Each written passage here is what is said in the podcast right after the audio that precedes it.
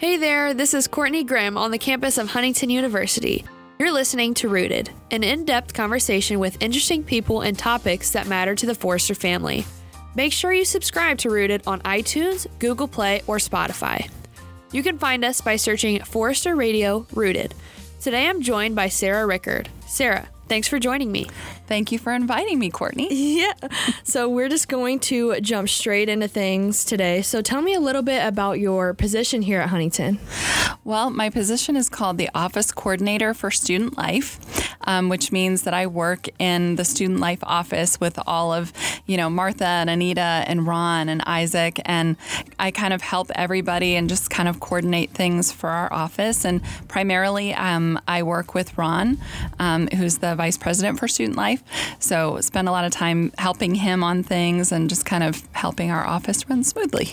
Yeah. Um, my other role is I'm the designated school official for International Student Services. So in that role, I help all of our undergraduate international students with their immigration issues and um, when they want to get a driver's license, social security number, they're trying to find a job, um, all those kind of things, which I really love doing that. Yeah, so. absolutely. It wouldn't work without you. So, um, how did you end up at Huntington? Like, what was your journey to HU? Yeah. So, um, my husband is actually an alumni. Um, he graduated in 93 and ran track here at Huntington. And um, we were on a tour for our son, William, because he's always wanted to go to Huntington because um, his dad went here. And so we were on a tour. And while we were on the tour, my husband said, You know, I think you might really like working at Huntington. And he knows Martha Smith. So I called Martha that night and spoke to her, and there was actually a position open. And so I applied and, and got the position. That is awesome. Yeah. So, where did you go to college and how does that experience compare to the experience for students here at Huntington or even just a working experience? That's a great question. Um, I went to Asbury University, so um, you probably heard the discussion about that university in Chapel um, yesterday. Um, and I had gone to a public school my whole life and really wanted to go to a college that I could help my faith grow. And um, I really found that at Asbury, I learned to really love God's word and um, just was mentored by a lot of really great Christian professors there um, and just really enjoyed my time there. And so I was really excited to get to work at a Christian university because I believe mm-hmm. in the value of a Christian education, um, especially for, you know, students at your level and just kind of where you're at in your spiritual life and mm-hmm being away from your parents' home and finding what means the most to you. What do you believe? Um, and so it was it was really exciting for me to get to actually work at a Christian school like Asbury. Absolutely. So, and you yeah. said kind of how you went to a public school and mm-hmm. to a private school and actually working at a private school. What do you think is the biggest differences in those two and how that can affect a student or just a faculty in general? Yeah, um, I actually have one of my children um, goes to Purdue. He's a senior there, um, and so I've watched as my son William, who's a freshman at Huntington, I've kind of watched both of their experiences. Um, and for me, the two things that make me feel that Huntington is a better choice. Um, number one, I feel like being at a smaller school, you get more individual attention. Um, that's been certainly William's experience, and that's something that my son Sam has really missed um, being at Purdue. Um, and then also just being able to be free about sharing your faith. Like I do a Bible study um, with four young women, and um, I love that that's encouraged. You know, my boss says, "Hey, make sure you have that hour, you know, for your Bible study," and I love. Uh, he purchased the workbooks for me and everything, and so um, I just really like being able to be, you know, free about my faith when students are, you know, coming in and talking. They're having a hard time. I can I can encourage them through God's word or pray with them, um, and that that just as a Christian, that's really important to me. It's an important part of me, and so I love being free to use that in my job. Yeah, absolutely. That's amazing. Um, you talked about, um, do you have two sons or do you have any other children? Yeah, I have four kids. Um, my oldest son, Sam, is a senior at Purdue, and then William is a freshman here at Huntington. And then uh, my two daughters, we actually adopted from Haiti.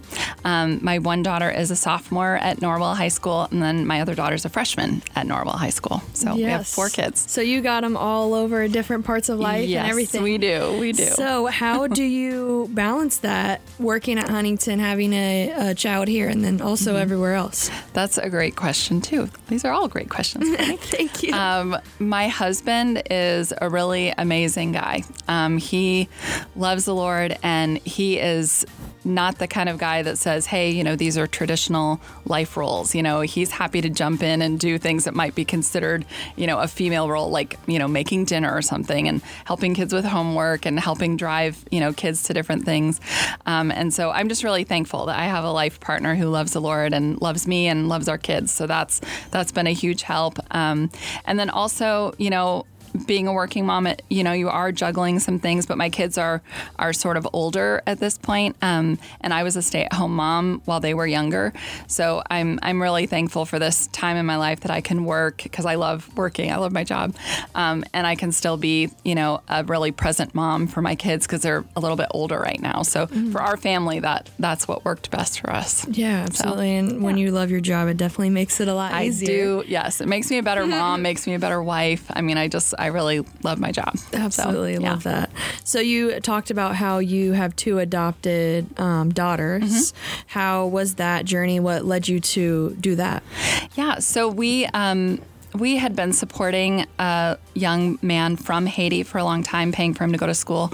And I just believe that God used that as sort of a doorway to connect us to Haiti. Um, and so when the time came that we really felt like God was calling us to adopt, um, it was sort of an easy choice for us to choose Haiti. Um, and at the time, we had started um, working towards filling out all the paperwork to adopt a child. And that's when um, the her earthquake um, hit in Haiti. That was in 2010. Um, and so we were really questioning, like, wait, God, you, we felt like you were calling us to adopt, and maybe that this isn't because at that time the whole country shut down, um, and they had 50,000 children who instantly became orphans. So the orphanages were overflowing, and they were really afraid of um, people stealing children, taking them out of the country illegally. So they shut all adoptions down. Um, and by the grace of God, they within six months they reopened, um, and we were matched with. We were intentionally looking actually just for one child, um, but God matched us with two sisters um, whose mother had died in the earthquake, and their dad was had been injured in the earthquake and was dying um, as a result of he had HIV as well. And so um, it took us a year and a half, and we brought the girls home. And actually, sort of this is part of my testimony too. As soon as we were bringing the girls home from Haiti, I was diagnosed with an advanced stage cancer, um, and so that whole first year when they were home, I was doing chemo and you know radiation, lost my hair, going through surgeries, um, and God's family just came around us from the school, the churches, um, and it was such a great time of learning. I just became so close to God through that time because the Bible talks about how close He is to those who are going through suffering, and um, just the fruit that I got from His Word is so precious to me. Some of my favorite Bible verses came. Um, God revealed those to me during that time, and so, um, so yeah, that's that's a big part of my testimony is is how God brought the girls to us safely, um, and then led us through that whole first year. Um, you know, getting me through cancer and bringing the girls home safely and, and putting them in a family. You know, because one of God's name is He's a father of orphans, um, and so He just cared for them and cared for me, and um, yeah. I just love That's I love the. Lord Jesus Christ. So that's a big thing. I want to make sure we get in this interview. Yes, so. ma'am. Definitely. So, how? Um, when did you adopt them again? You said around the It- earthquake in 2010. Yes, that's when we started the process, um, Mm-hmm. and it took. It was October 2011 when they arrived. Amazing. So yeah, So, how did that kind of blend into your family? I know you said it really kind of happened at such a, you know, hectic time in Mm-hmm. your life. And how did that really blend in with the family that you had already built here? yeah, that's a great question. Um, it was there were a lot of things that we weren't expecting um, when the girls arrived. They had never um, held a pencil before. They didn't speak any English. Um, they had never really seen a white person.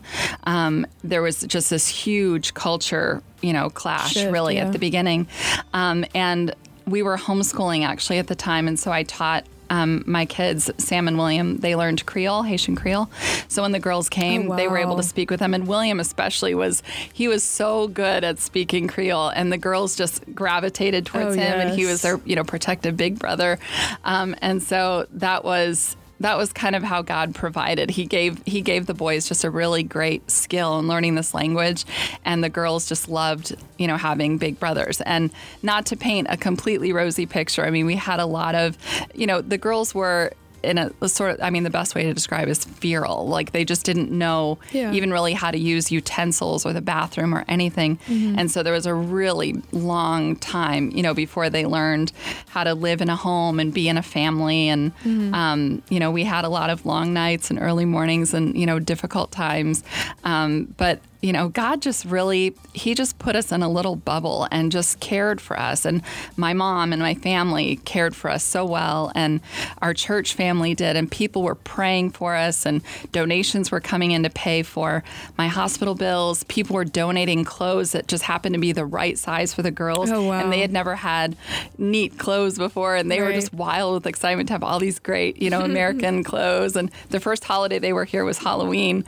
And we took them trick or treating, and they were like, this is the greatest Amazing. country ever. Free candy. Like we walk oh up to the door, they give us free candy. Yeah. So, um, yeah, those were kind of our early experiences with them That's when they first came. Yeah. That is awesome. So, um, you talked about Will a little bit, um, your son that goes to Huntington. How, um, awesome has that been having a son here? I know he plays basketball here, mm-hmm. and you're definitely like active in that team as well. Mm-hmm. So, how has that been just having him here and then having that bigger role in the team and watching them and watching him grow as well? Yeah, I mean, it's been really fun. Um, William always was in a school where my husband worked. So he always was around kind of his dad because my husband's oh, yeah. a guidance counselor.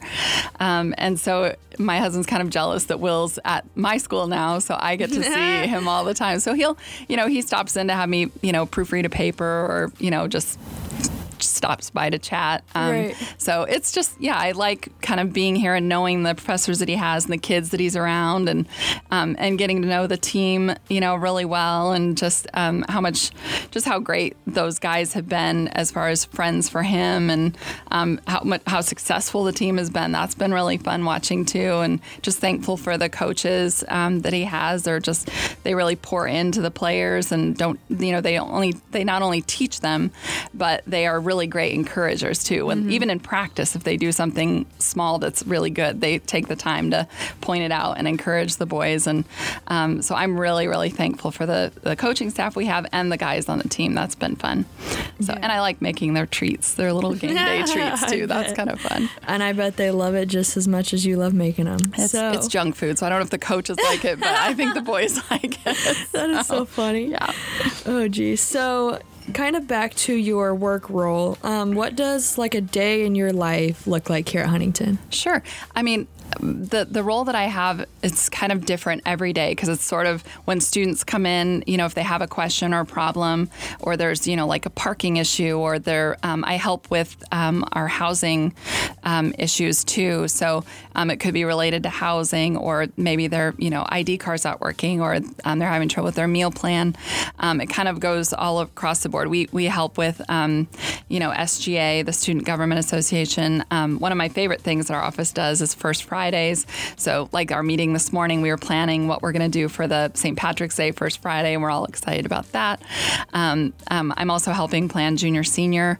So, we were doing, you know, all kinds of plans to get ready for the decorations and the caterer and that kind of thing. Mm-hmm. So, that's part of why I love my job. I get to work with students every day, um, and it's different every day too. So it could be an international yeah. student coming in and saying, you know, I need, you know, I, I my I-20s expire. Can you help me, you know, get this? Or I want to mm-hmm. get a mm-hmm. job. Where do I start? Mm-hmm. You know, so it just it's interesting, you know, every day, yeah. just new things every day. That's an awesome part of it. So yeah, what are some other like responsibilities you have, but also some other like favorite parts of your job that you get to look forward to every day? You know, definitely. Um, one of my favorite parts of my job, like I said, is working with students. I love this age group that mm-hmm. you guys are in. It's it's such a to me it's such a privilege to be able to you know have an influence and interact with all of you because you are at such a, an exciting time in your life, and it's mm-hmm. just so fun to watch you and see see you guys make decisions about your career and you know exciting things like that. So yeah. I really love that, and I love working with international students. Um, one of my majors in college was French, and so um, I just know how difficult it can be for our international students to navigate life in the United States because you know English is not their first language. So right. you know while while classes are really hard for all students, you know add to that that they're hearing it in a language that's not their first one that they understand the best. Um, you know, they face a lot of challenges. And so I just have a lot of respect for our international students and, and what they go through to be able to study here. And I love having them on our campus because I think it just provides a really great point of view for all of you to be around that you might not have heard. Mm-hmm. Um, you know, people that are from around the world. I mean, that's yeah. that's really exciting. So, so I just like that my job helps them be able to go to school here. Be successful. So, yeah. Yeah. Absolutely. Well, you help a lot of people, so that's awesome. um, so, kind of a closing thought.